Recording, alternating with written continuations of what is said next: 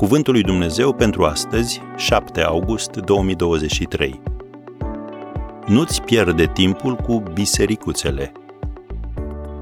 Toți sunteți una în Hristos Isus. Galateni 3, versetul 28. Bisericuțele sunt grupuri restrânse de oameni uniți între ei prin scopuri și preocupări comune, dar neziditoare.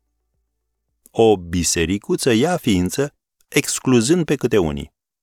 Dar și tu suferi când ești exclus, nu-i așa?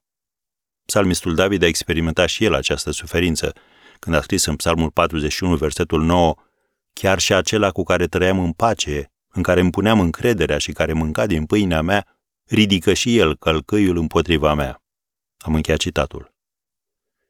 Bisericuțele sunt formate din oameni slabi cărora le este teamă să fie diferiți. Ei cred că atâta vreme cât sunt și alții care gândesc la fel ca ei, nu trebuie să se schimbe.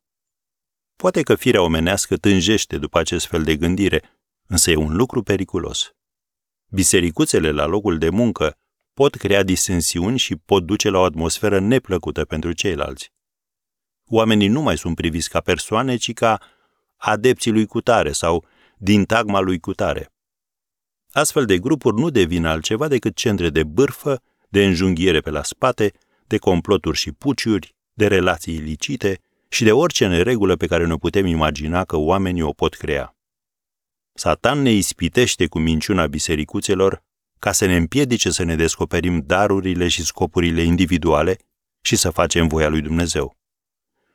Dacă faci parte dintr-o bisericuță, eliberează-te cât de repede poți.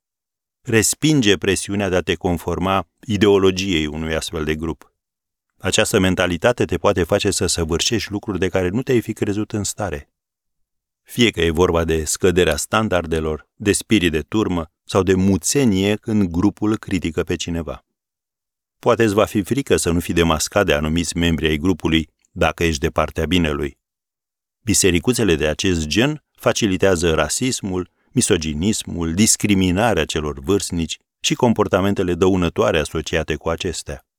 Ele își câștigă forța din excluderea celor ce sunt diferiți. Și indiferent cum privești lucrurile, este vorba de prejudecăți. Tu ești un copil al lui Dumnezeu, la fel cum sunt colegii tăi și alți membri ai bisericii, deci trebuie să-i tratezi corespunzător pe toți. De acord?